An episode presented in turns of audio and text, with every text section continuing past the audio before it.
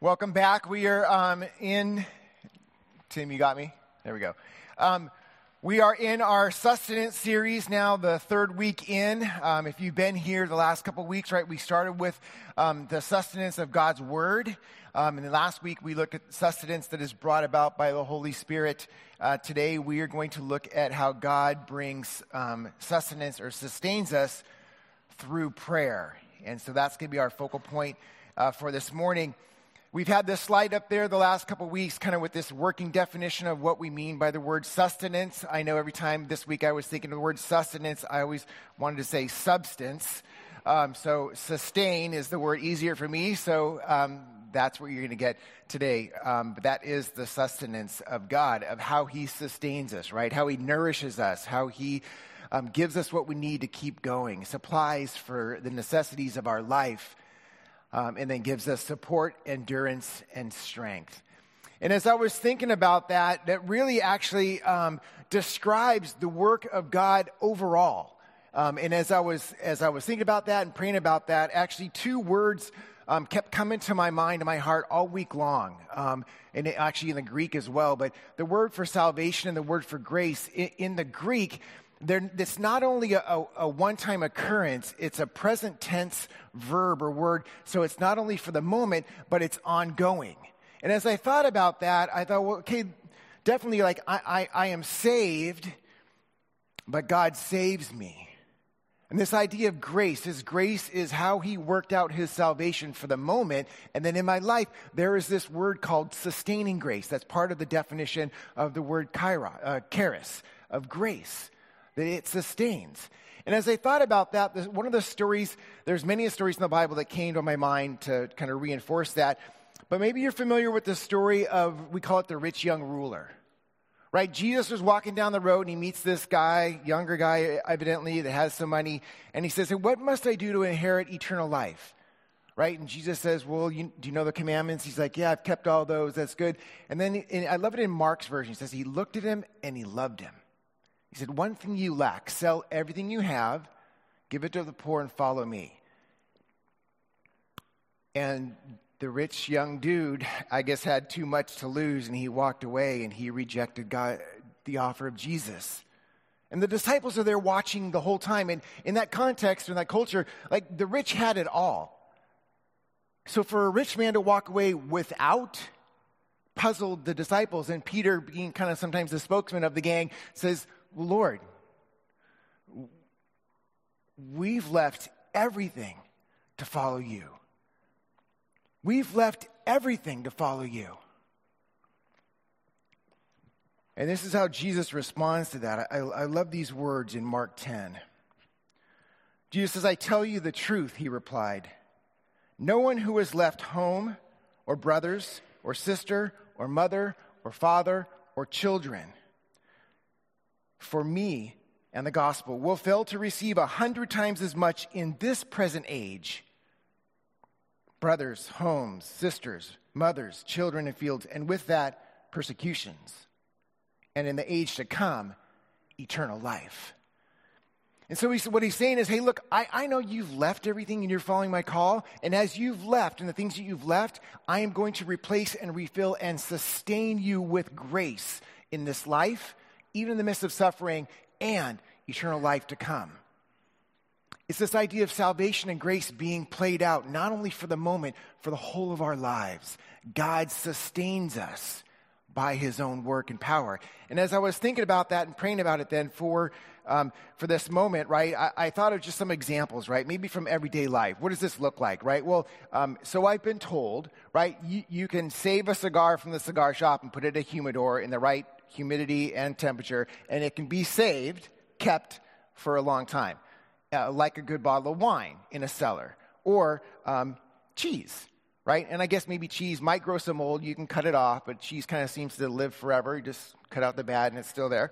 Um, or if you want to just forego all those, Twinkies are the way to go, right? So you can buy a box of Twinkies off the shelf put them in your shelf, and between them the cockroaches, there'll be everything that's left at the end, right? So, but these things that are sustained, these things that when they are saved and in the right condition, and the right condition with us is walking with the Spirit.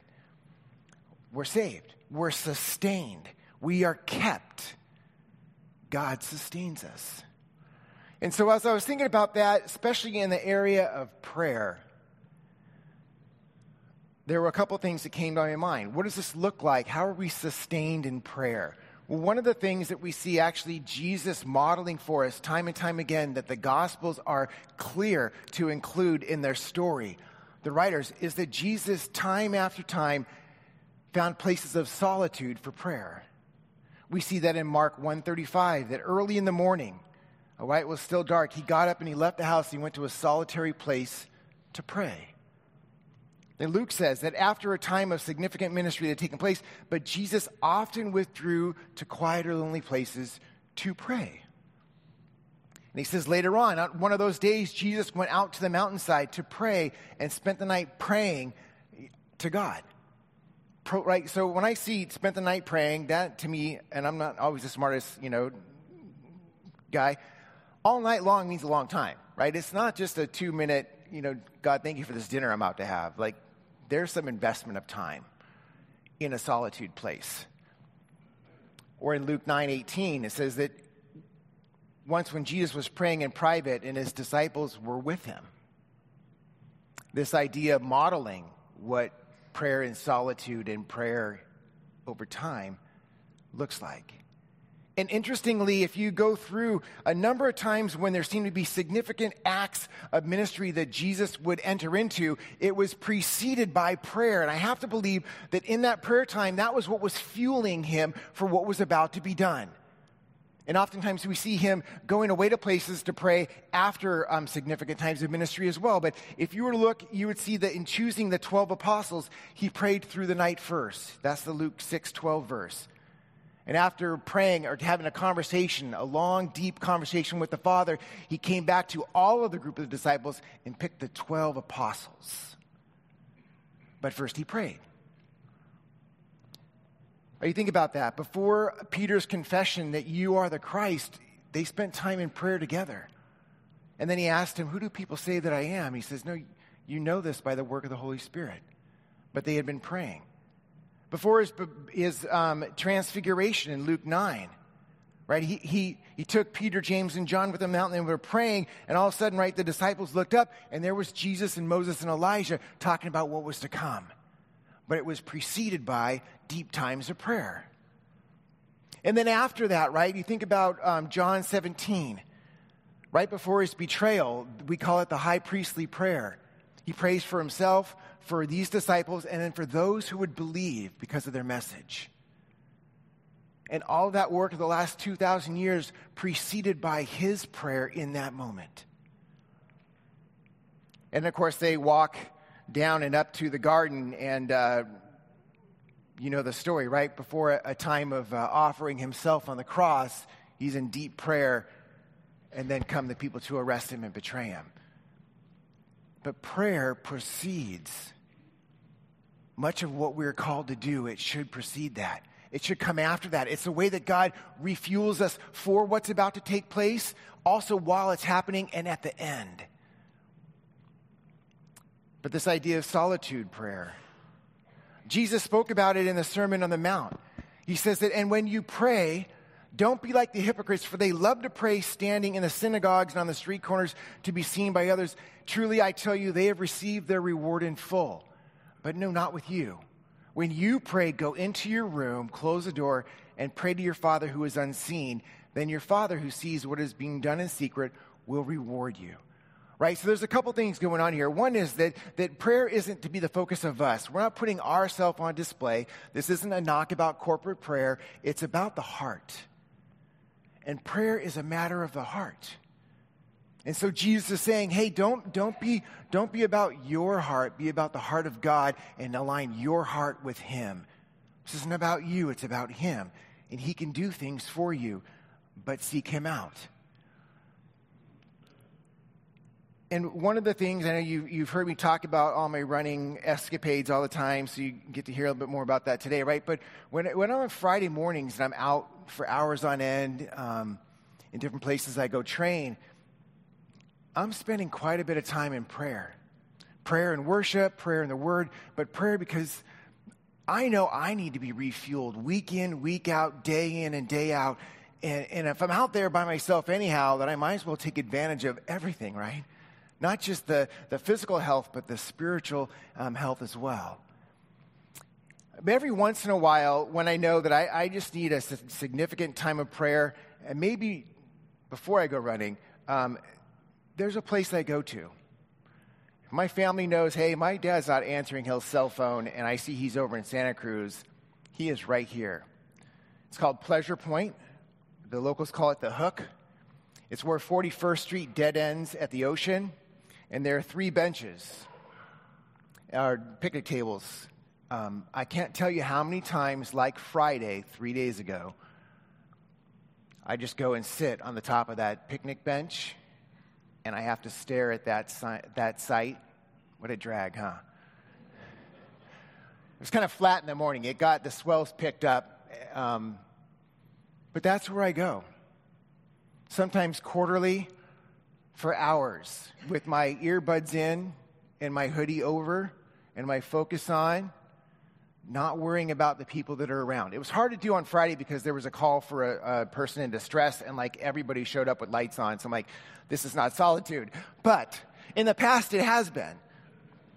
It's been ways that God has spoken to me over the decades. One such time I was sitting in my spot, it's my spot. God gave me this vision probably about 15, 18 years ago for ministry.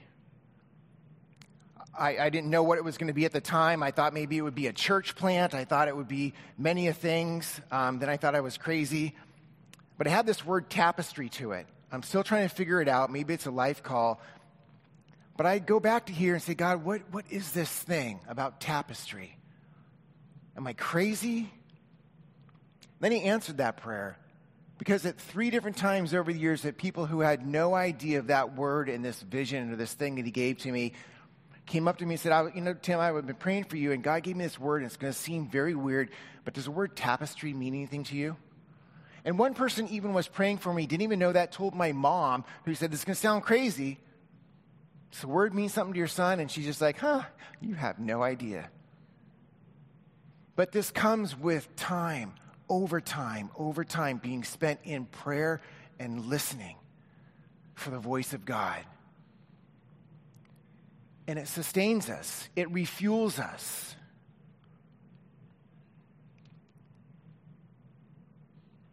And then Jesus also goes on to speak about prayer in this manner. It's the Sermon on the Mount, Luke's version. And he says, So I say to you, ask and it will be given, seek and you will find, knock and the door will be opened to you. For everyone who asks receives, to the one who seeks find, and to the one who knocks the door will be open.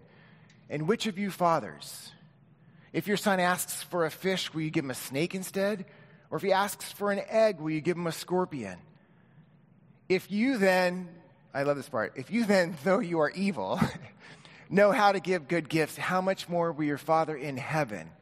Our good, good Father that we sang about, give perfect gifts. And I like how Luke has it here because he says, How much more will he give of the Holy Spirit to those who ask? And see, when we come into to Christ in faith, we are given the Holy Spirit. But I think what it's saying here is He keeps giving more of Himself. He sustains us by nourishing us with Himself.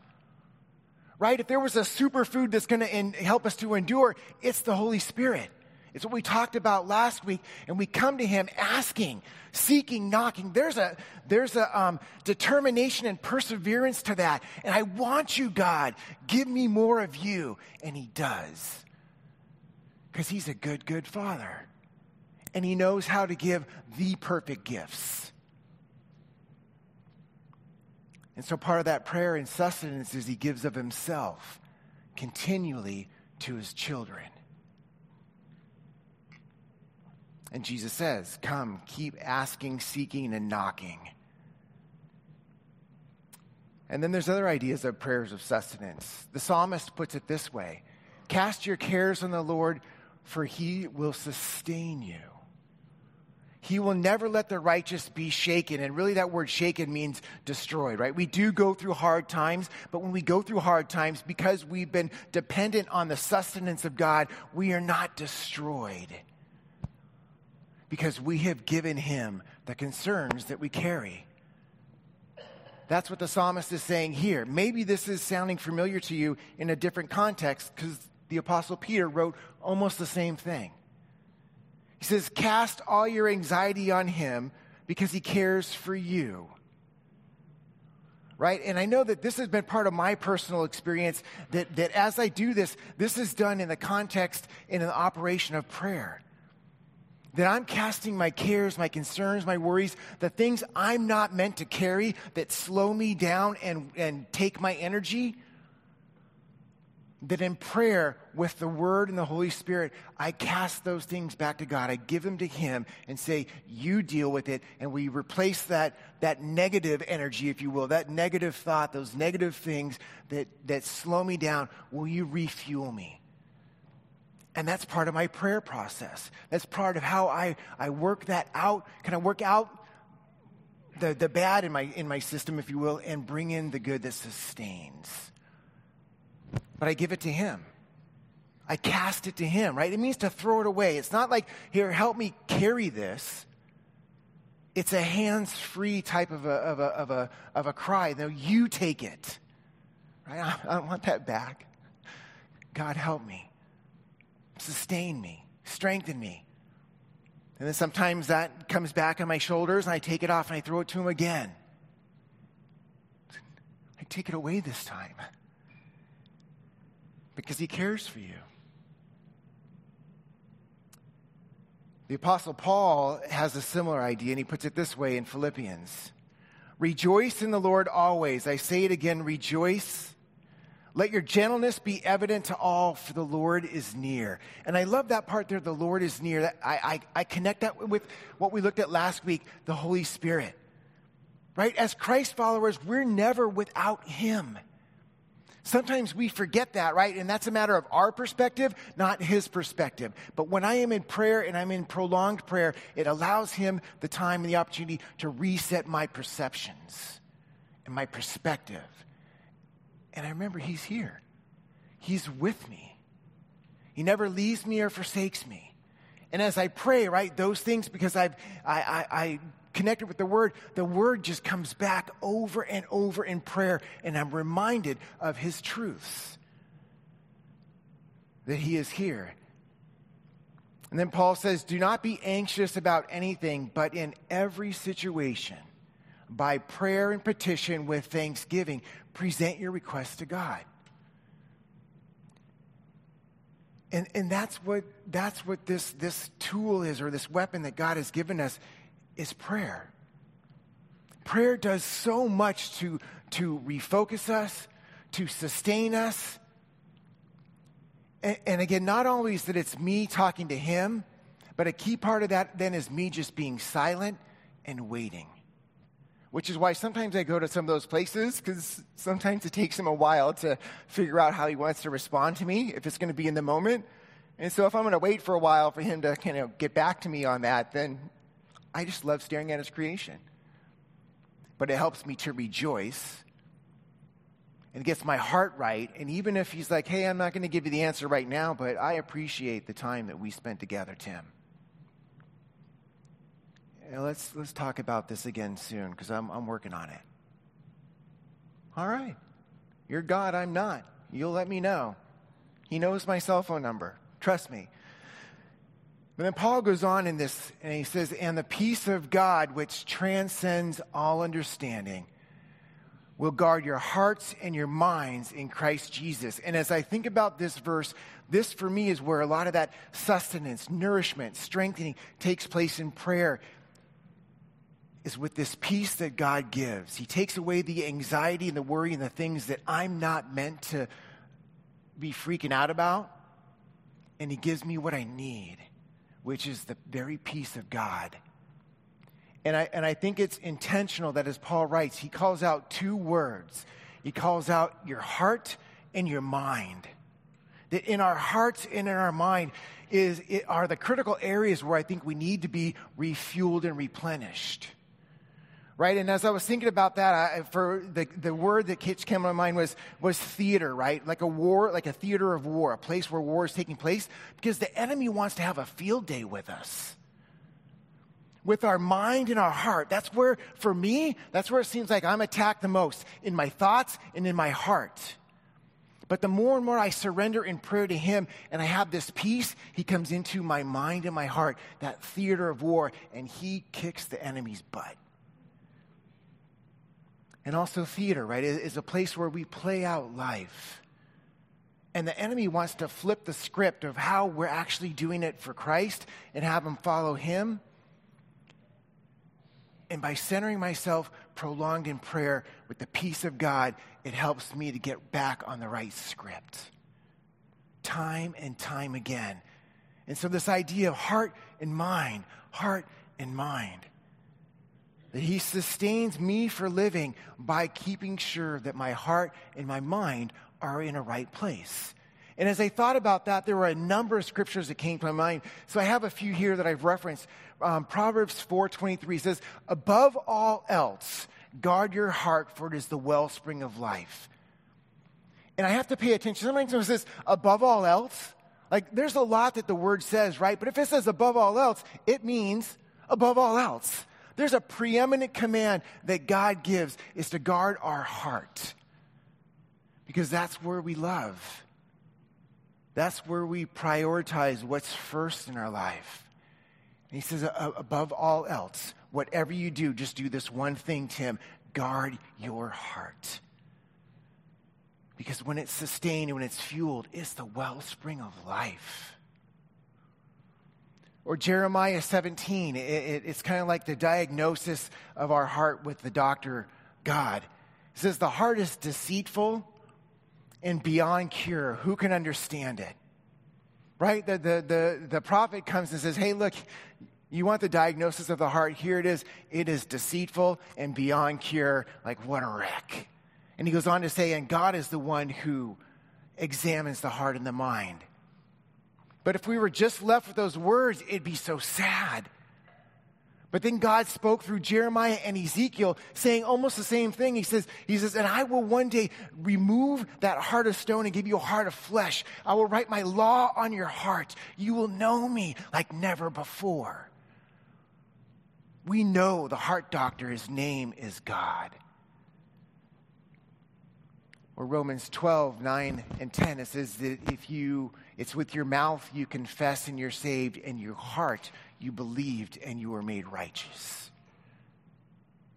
It's where the battle is taking place, and then in the mind. Paul says in 1 Corinthians there that because we have the Spirit, we have been giving the mind of Christ. Now, does it mean that I always think like him or act like him or I am him? But it does give me, by the power of the Holy Spirit, the, the ability to think like him and along his way because I have his word and I know what he says. Or Philippians 4, if I were to read after the, the verses I had here, it says that finally, brothers and sisters, whatever is true, whatever is noble, whatever is right, whatever is pure, whatever is lovely, if anything is excellent or praiseworthy, think of such things.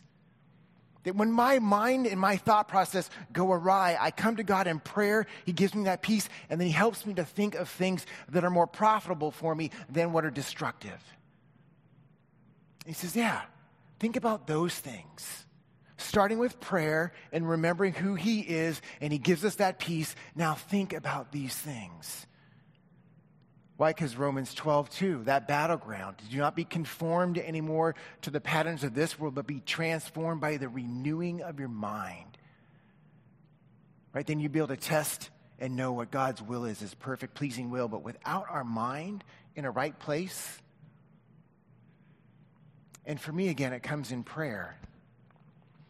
And so these two key areas, my heart and my mind, my heart and my mind, day in, day out, moment by moment, I sometimes need to come back and just keep plugging back in, like, like a cell phone with a bad battery. I have to just, you know, keep my, keep my, my, uh, my, my plug close at hand, and, a, and he's the power source. These two, two areas of, of, um, of the battleground our heart and our mind. And as I thought about that, I want to end with this story. This, this may be familiar scripture with you, and um, I don't have slides for it. I wanted to use um, my uh, YouVersion beta that I've had for a long time here before we went digital, right? so you can listen. You probably might be familiar with this, this story. Luke chapter 10. Jesus says, I, I tell you the truth. The man who does not enter by the sheep pen, by the gate, but climbs in some other way, is a thief and a robber. The man who enters by the gate is the shepherd of the sheep. The watchman opens the gate for him, and the sheep listen to his voice. He calls his sheep by name and he leads them out. And when he has brought out all of his own, he goes on ahead of them, and his sheep follow because they know his voice.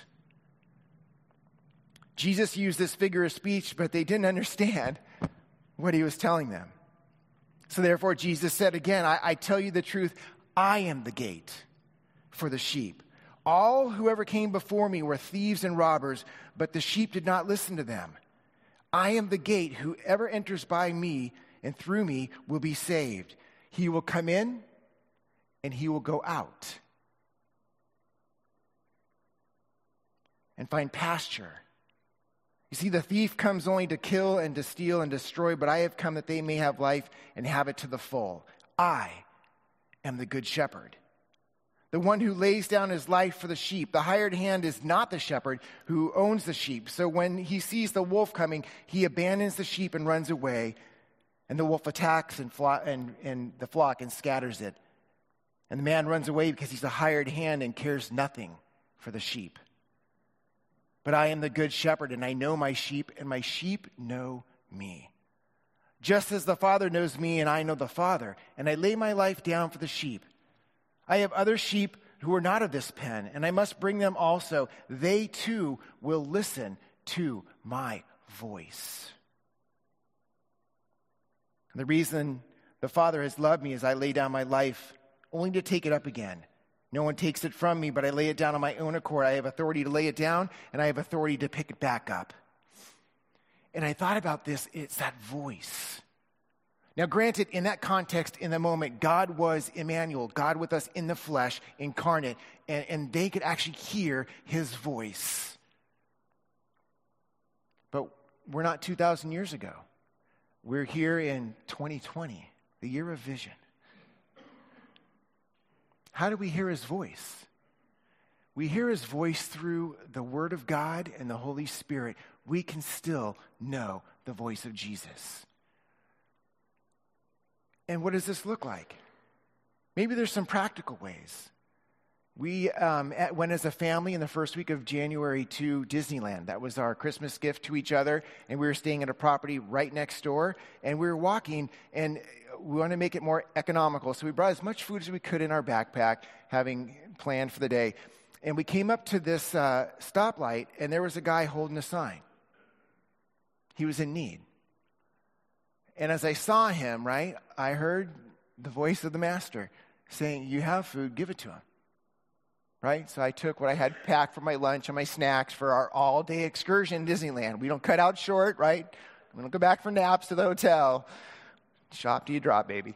So, right, so I, I gave it to him and he looked up at me, thank you. And we had fun at Disneyland. Then that next day, as I was praying and getting ready and packing our food, I thought, I, I bet you this guy's going to be there again today. So then I got a Ziploc bag. I put more in there and more and a cup of coffee and some creamers and and came up, and sure enough, there he was. And so, and I, I gave them to him. I mean, God bless you. And he looked up at me and he said, Ah, you have a kind heart. I said, Ah, it's because he's given me a kind heart. Trust me, I, I know the condition of my heart left alone. But what? It was me following the voice of God. And how do I know that voice? Because I spend time in His Word, like we looked at two weeks ago, and I've had many conversations with God, the Holy Spirit. So I know His voice.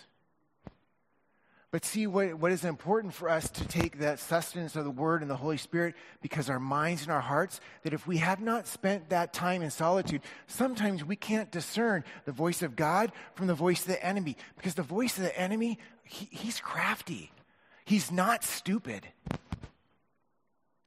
It's that same thing in the garden. Did, did God really say you can't eat of the tree? Oh, he knows if you eat, you'll be just like him.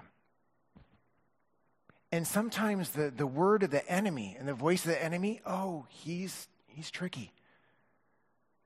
He tries to imitate the voice of God so often and so brilliantly. And as I thought about that, right, there's some things. There's this idea God works in our heart by the Holy Spirit to bring conviction as part of the role of the Holy Spirit. So he will reveal things to you that are not right, that you have done. But he, but he doesn't stop there. His purpose then is to come alongside of you so that you will deal with that, so you will be healthier and better sustained and fulfilled and healthy. There's a word called shame. It sounds almost identical to conviction, but shame is there to keep you down. Like, ah, you're still struggling with this sin. You'll never overcome that. You'll never get better. What a loser. You're still struggling with that. You're a pastor. You're a leader. Oh, you should quit. Am I alone? Do, has anybody ever had that in their mind? Yeah. I'm sorry it even starts young. It's called original sin. That's another Sunday, right? But but then what about faith? Right? Faith comes up, but then fear seems to be right next to it. Or value. Like, I know I am worth the Son of God, and I know who I am. I'm more than a conqueror. I have an inheritance. I am, I am purchased. I'm bought with a price. I know all of those truths. But then, yet, sometimes the enemy will come alongside and say, Really? Is that really who you are? I mean, if you were, like, wouldn't he answer you sooner? He's been silent. He, he might have deleted your phone number. But those, those things, the battleground of our heart and our mind, where it is the voice of God and the enemy that is trying to mimic him as close as possible. But if we do not know the Word of God and we're in touch with the Holy Spirit, we aren't able to discern sometimes what is the voice of God and what is the voice of the trickster.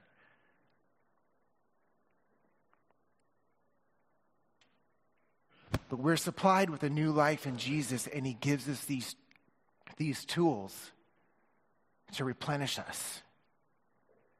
He gives us His Word, He gives us the Spirit, He gives us prayer. And I wonder sometimes if we utilize those three things, these first three things that we've looked at, enough for our spiritual health. Right? I heard the echoes. Am, am, I the only one that has those battles in my heart, my mind? If you're with me, just raise your hand. So I see, look. And it can be discouraging. Like, really? Like, I took that class already. I dealt with that sin already. Right? And I remind, I keep reminding, I have to keep going in prayer and remind him, no, I, it says, the Bible says, I'm forgiven. If I confess my sins, he is faithful and just to forgive me my sins and cleanse me from all unrighteousness. And there's a difference between that salvation prayer, I'm one and done, I am in. You can't take away my inheritance. It's sealed by the Holy Spirit. And that word has to keep coming back over and over and over to drown out the lies of the enemy because he never shuts up. But prayer. And if we take the, sometimes if we take the shortcut of prayer, that it just seems like uh, the battle doesn't really leave us. And I know we want that battle to be done with. Can we just like deal with this subject and be done? And we'll wait for the next issue to come up. But he knows all of our weaknesses. He knows what we what we lust for. He knows what we desire. And if it's not Him first and foremost, that's that above all else, guard your heart. for it is the wellspring of life. And when we don't know how to do that, we have a Father who is waiting to hear from us in prayer. And that's how we're going to end um, at least this sermon. I'm going to have the worship team um, come back up um, now, and they're going to um, lead us in, in a bit of worship. But I want to have these questions up there as they're coming up. Um, I want to have these next two, two songs. Just you have the ability to take the time right here and right now to apply what we've just been talking about, to spend maybe some time in prayer. Uh, maybe this that first one is just kind of diagnostic. Like, how has my prayer life been really? How have I been doing with this honestly? And then ask Him to help you. Or maybe these two, they're, they're just totally application for you to pray through as we sing or they sing over us. Is how do you cast your cares upon Him? and do that in prayer while we're worshiping. And then how are we sustained? Ask Him, God, fill me, sustain me, give me the, the nutrition of your word that I need to keep going the extra mile. So, with that, I want to start us off in prayer, and, and you can flip the screen to the worship song. Take, take the time just to pray or worship as you want, stand, sit, however you need to. But this is time for you to worship primarily through prayer as they sing. Let me pray and then they'll start the time of worship. God, thank you for the gift of this morning. You met us here, you were waiting. God, speak to all of us, to our heart and our mind, and the things that you desire to reveal, to encourage, to nourish, to sustain. God, thank you for this time of worship that we can talk with you and you can hear us above the words and the music. Amen.